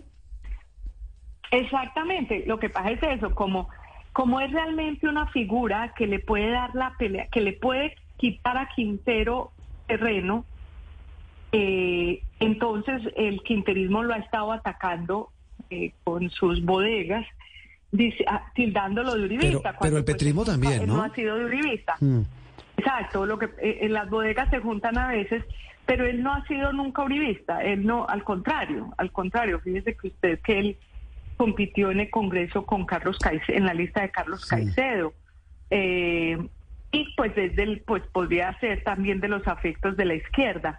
Entonces ahí tiene usted dos figuras importantes de las más de 30 que están Uy. postulándose Eh, para en, la, en la derecha, ¿quién, quién, ¿a quién ve usted, Luzma? Pues mire, es que en la derecha realmente hay muchos, tantos, y, es que casi todos los concejales, tanto de izquierda como de derecha, quieren ser alcaldes. Eh, pero entonces ahí hay mucho interés de un sector de la, la ciudad que sea Federico Gutiérrez el candidato. Federico Gutiérrez al parecer no ha decidido que sí ni que no, pero sí está decidido a que va a jugar en esas elecciones, él o por interpuesta persona. Eh, yo creo que lo está dejando muy para el final porque obviamente no va a ponerse en la platea en este momento para pues para que empiecen a, a darle palo. Él no necesita que lo conozcan, en Medellín lo conocen mucho. Es que al final del día, mire, si, si de los 30 que le digo que más o menos hay, hay gente joven, buena, interesante, pero todavía no muy reconocida. de todas estas personas yo creo que eh, si se lanza Federico Gutiérrez, si se lanza Gilberto, Gilberto Tobón ya se lanzó y está decidido ir hasta el final. Eh, y tal vez Lucía González, yo creo que serían como los tres realmente que se estarían disputando esa, esa, no, ah bueno, no hay nadie más, aunque hay unos N de los, ninguno de esos es de Quintero. De los que estarían por el lado de Quintero, hay varios, algunos son concejales hoy, pero está en particular un, un concejal que se retiró hace ya como varios meses, que se llama Albert Corredor, que pues primero yo creo que ha estado muy cerca de Quintero haciendo importantes negocios. Y segundo, pues tiene tanto dinero que fíjese que en el colombiano hicimos una investigación porque estuvo empezó a hacer zancochadas como el, en la época del 16 de diciembre hasta el 24 en barrios de Medellín. E hicimos la cuenta de cuánto costaba cada zancochada porque era con pantalla gigante, tarima, sonido, comida, juguetes, mm. logística. Cada una valía por lo menos 30 millones de pesos, por lo menos. Eh, y esto multiplicado por 15, que fueron las más vistosas, son cerca de 450 millones de pesos. El señor Albert Corredor, a pesar de que entonces dicen que son donaciones, que entonces la pantalla las donó a alguien, que no sé qué, pues ya en 15 días de diciembre se gastó 450 millones de pesos. Entonces es el, yo creería que es el otro jugador que va a estar ahí. Y hablando... Sin, tanto conocimiento, sin que, perdóname, sin solo para ser, sin que la gente lo conozca tanto como estos otros tres, pero con la potencia que va, puede tener eh, de recursos, pues de pronto puede lograr colarse entre los cuatro finalistas. Y hablando de esos actores que, que dice que, que, pues que van a tener injerencia y retomando, digamos, la, la, pregunta de Juan Roberto por esta vez al otro lado, ¿qué pitos va a tocar el expresidente Álvaro Uribe? Pues mira, Álvaro Uribe ha dicho que pues es que hay una confusión en todos lados. Todo el mundo cree que Álvaro Uribe pone el, alcalde de Medellín. Los últimos cuatro alcaldes de Medellín, ninguno ha tenido el apoyo de Álvaro Uribe. En realidad han ganado los que no han tenido el apoyo de Álvaro Uribe. Ganó Sergio Fajardo, ganó eh, Alonso Salazar, ganó en su momento Aníbal Gaviria, tampoco lo tenía, ganó Quintero. Entonces a Uribe como en el tema nacional eh, aparentemente pues no le conviene meterse en el ruedo. Pero obviamente yo creo que él está moviendo, moviendo un poco los hilos, pues realmente se reunió con con eh, con este señor al que lo eh, Tobón. que lo que lo que lo que lo señalan de uribista por haberse reunido con él, eh, pero en realidad era entiendo que estaban buscando el estar atento a quienes están. Eh, yo conversé con, el, eh, con el candidato Tobón y me dijo que no, que simplemente era una conversación para, para ver en qué estaba, si sí se iba a lanzar, si se iba a ir hasta el final, en fin, como para tantearlo, pero que en ningún momento hizo ningún ofrecimiento, ni no le hizo ningún ofrecimiento de ser parte, porque él tampoco mm. iba a ser parte del movimiento uribista. Entonces, eh, pues yo me imagino que que Álvaro Uribe está haciendo todo con, con, con varias personas y, yo supongo que si Federico Gutiérrez eh, entra a jugar, pues me imagino que, que de alguna manera y tal vez no públicamente y no de frente eh, Álvaro Uribe lo apoyará. Mm. Y no y nos faltaría hablar, pero si quiere lo dejamos para después, Luzma, es el, el tema de cómo se está jugando el pellejo, el futuro político del mismo alcalde eh, de cara a su eventual candidatura presidencial, que ese es otro es harina de otro costal, pero termina siendo digamos parte del mismo juego político. Luz María, un abrazo, gracias, feliz año y que siga paseando. Gracias a ustedes, Juan Roberto, y a su audiencia. Eh, muchas gracias. Opinión, análisis y mucho más aquí en Sala de Prensa Blue.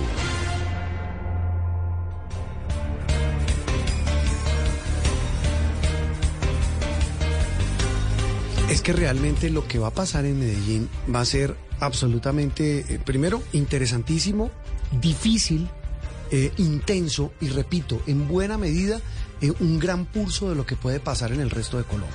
Y para la próxima también con Luz María, de cara a lo que usted le decía de la candidatura presidencial de Daniel Quintero, también el rol eventual, por supuesto también el rol de los empresarios, que él marcó aquí una gran diferencia a lo que habían sido los gobiernos anteriores en la relación del Ejecutivo de Medellín con los empresarios. El tema de la gobernanza. Del que Exactamente, y eso también le va a jugar al candidato para las elecciones de octubre, pero a Quintero para su posible candidatura presidencial. Sí, y los pitos, eh, ¿qué pitos toca el expresidente Uribe? Seguramente, claro, como él dice, él ha tenido también reuniones y, y no se va a meter de frente, pero se va, va a ser un activo protagonista en materia política de Antioquia hablamos, el tiempo se nos está agotando, en este primer brochazo del 2023 de lo que viene en materia política, en materia económica.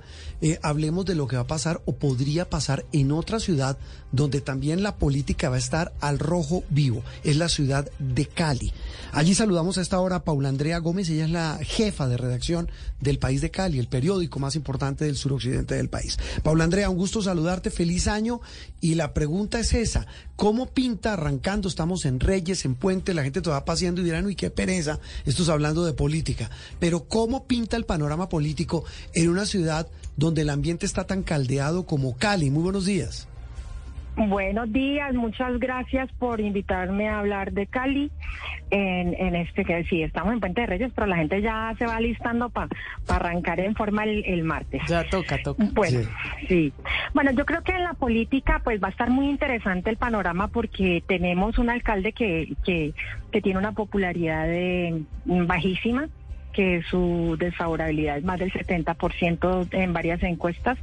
Eh, se creería que el pacto histórico tiene pues una ventaja por ser territorio en el que el pacto ha, ha salido triunfando en su apoyo a las presidenciales de Gustavo Petro pero eh, pues no puede ser un candidato al alcalde porque el alcalde no tiene pues como acogida suficiente en la en la en la ciudadanía. Entonces eh, se prevé que haya una consulta que sé que están haciendo preconsulta en el pacto para mirar otros candidatos. También hay varios candidatos eh, de otro sector de, de la política que están viéndose allí un poco, el tema de Diana Rojas que salió del Consejo, Alejandro Eder que posiblemente vuelve a ser candidato, Alexander López pues que se habló de que sería gobernación o alcaldía quedó descartado, él ya dijo a finales del año pasado que sigue en el, en el Congreso, pues que era como otra carta. También se está esperando el, el, candidato de Dilian, porque pues lo más posible lo que se dice es que Dilian vuelva a ser candidata a la gobernación. Eh, pero pues Dilian es una... Dilian Francisca Toro, ¿no? Sí. Exactamente.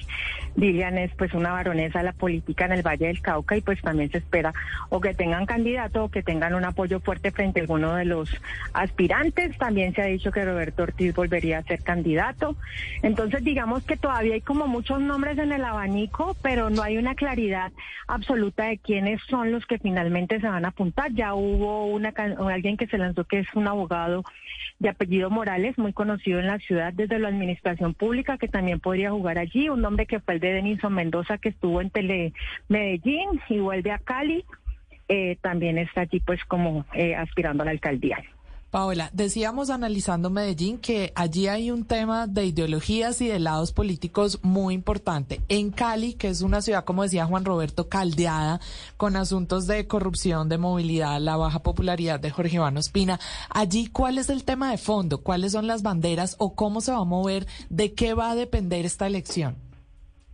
Yo creo que el mensaje en Cali tiene que ser como de renacimiento y es un poco lo que siento que algunos candidatos están apuntando.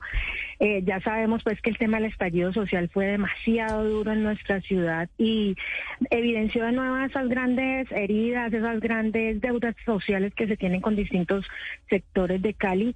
Entonces creo que el mensaje va a ser como de renacer, ¿no? Como de eh, inspirar a la ciudadanía otra vez acabar con una anarquía, una ciudad sin autoridad, una ciudad que ha perdido el amor por, por, por su propio entorno, una ciudad insegura, que si bien disminuyó su tasa de homicidios de menos mil, que era el reto de esta alcaldía, y cerraron en 982-2022, sigue siendo una cifra demasiado alta. La meta de ellos este año es dejarla en 800, lo que es muy difícil, pero con delitos de impacto ciudadano muy fuertes como el hurto callejero y el robo a celulares que, que es muy fuerte en esta ciudad. Entonces, creo que la bandera va a ser como el rescate por lo nuestro, como la unión, y creo que ahí va, va a estar el secreto, tratar de unir esas dos ciudades que se evidenciaron tan duro en el, en el estallido y que eso quedó allí en el ambiente, ¿no? Como la gente de bien y la gente de la primera línea, que eso nos ha costado muchísimo levantarnos a pesar de muchos esfuerzos que se han hecho desde distintas fundaciones. ¿Y quién cree usted, sé que todavía es prematuro, pero que puede tomar esa bandera y, y que, digamos que puede personificar esa esperanza que usted cree que, que debería eh, tener el candidato que gane? Pues yo creo que ahí, eh, ahí está lo interesante, que todavía no está claro, pero hay unos unas puntadas que como, como lo mencionaba, el pacto está haciendo una preconsulta y sin duda esto es territorio de, de, de, de pacto histórico. Pues las, las el hijo de, de Roy Barreras, ¿cómo lo ve ahí? Pero el hijo de Roy se fue para el Banco Mundial. Sí, no, no tiene- entonces, no, no, entonces él no, él, al principio se habló de ese nombre, pero el hijo de Roy no, no, no, no, no está allí. Eh, se, se hablaba a veces del nombre de Millerlandi Torres, pues que fue secretaria de salud del municipio en la época COVID dura, una funcionaria exitosa, es la sobrina de, de Dilian, Francisca Toro. Eh, entonces, allí hay que ver un poco como qué pasa con el con la consulta del pacto. Absolutamente tendría que desligarse del tema Jorge Iván porque allí pues perdería. es el abrazo, del, el abrazo del diablo, sí. de. Exactamente. Eh, eh, Paula Andrea, exactamente. eh, estamos con esta misma frase. ¿Qué pitos toca Roy Barreras, pero papá? Decir, y se lo digo porque sin duda ahí se van a mover muchas fichas que pueden implicar eh, posibles alianzas entre el petrismo y la gran baronesa, como la denomina usted, que en efecto lo es, Dilian Francisca Toro. Ahí, ¿Cómo se pueden unir esas fuerzas y terminar poniendo alcalde y gobernador? Uf, esa, esa es la pregunta del millón. Y ellos son muy estratégicos, Ah, sobre todo el tema de total. Dilian. Ellos hasta última hora esperan como cómo está la balanza y cómo se van a organizar, ¿no? Bien, y Roy ha sido sabiendo que, que siempre ha estado presente y que tiene mucha muchos funcionarios y tiene una alta representación eh, en la cota burocrática regional, pues es una persona que no ha estado como tan evidente dentro de las decisiones de alcaldía y gobernación pero que a, a última hora y ya siendo presidente del Congreso y pues con todo a su favor, seguramente va a entrar a jugar también. Claro, y ahí va a ser clave, repito, las alianzas, eh, las coaliciones, co- como, siempre. Oiga, que la vida, me- eh, uno que incluso fue conocido a nivel nacional, el Chontico. Eso le, les mencionaba, lo más seguro es que el chontico Roberto Ortiz, que es concejal, por su segundo lugar en las elecciones pasadas, vuelva a ser candidato. Sí. Él, él no lo ha dicho todavía Claro, es que usted lo mencionó pero... como Roberto Ortiz y cuando uno lo escucha, pero lo le dice mucho, me da pena, sí. Sí, sí, sí. El Chontico seguramente es candidato de nuevo. Él ha estado todo el tiempo en la oposición de la alcaldía.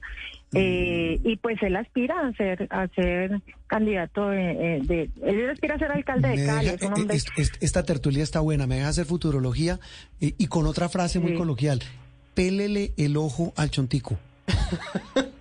Yo- ahí sí como dicen, yo sé por qué se lo digo y por eso le pregunto el tema de esas alianzas entre el petrismo y el grupo político de Lian Francisca. Pélele el ojo. Ahí Lo se va a haber un movimiento enorme. ¿O cómo lo ve De usted? acuerdo, de acuerdo, eso puede ser Juan Roberto, pero lo que pasa es que la, en la alcaldía pasada no fue abierto, pero sí sí se, se, se sintió que hubo un respaldo desde el uribismo a la alcaldía, a Ah, la pero candidatura de En de política, y acuérdese aquí- que no hay nada más dinámico que la política. Ah, sí, no, pero ahí tenemos a Roy.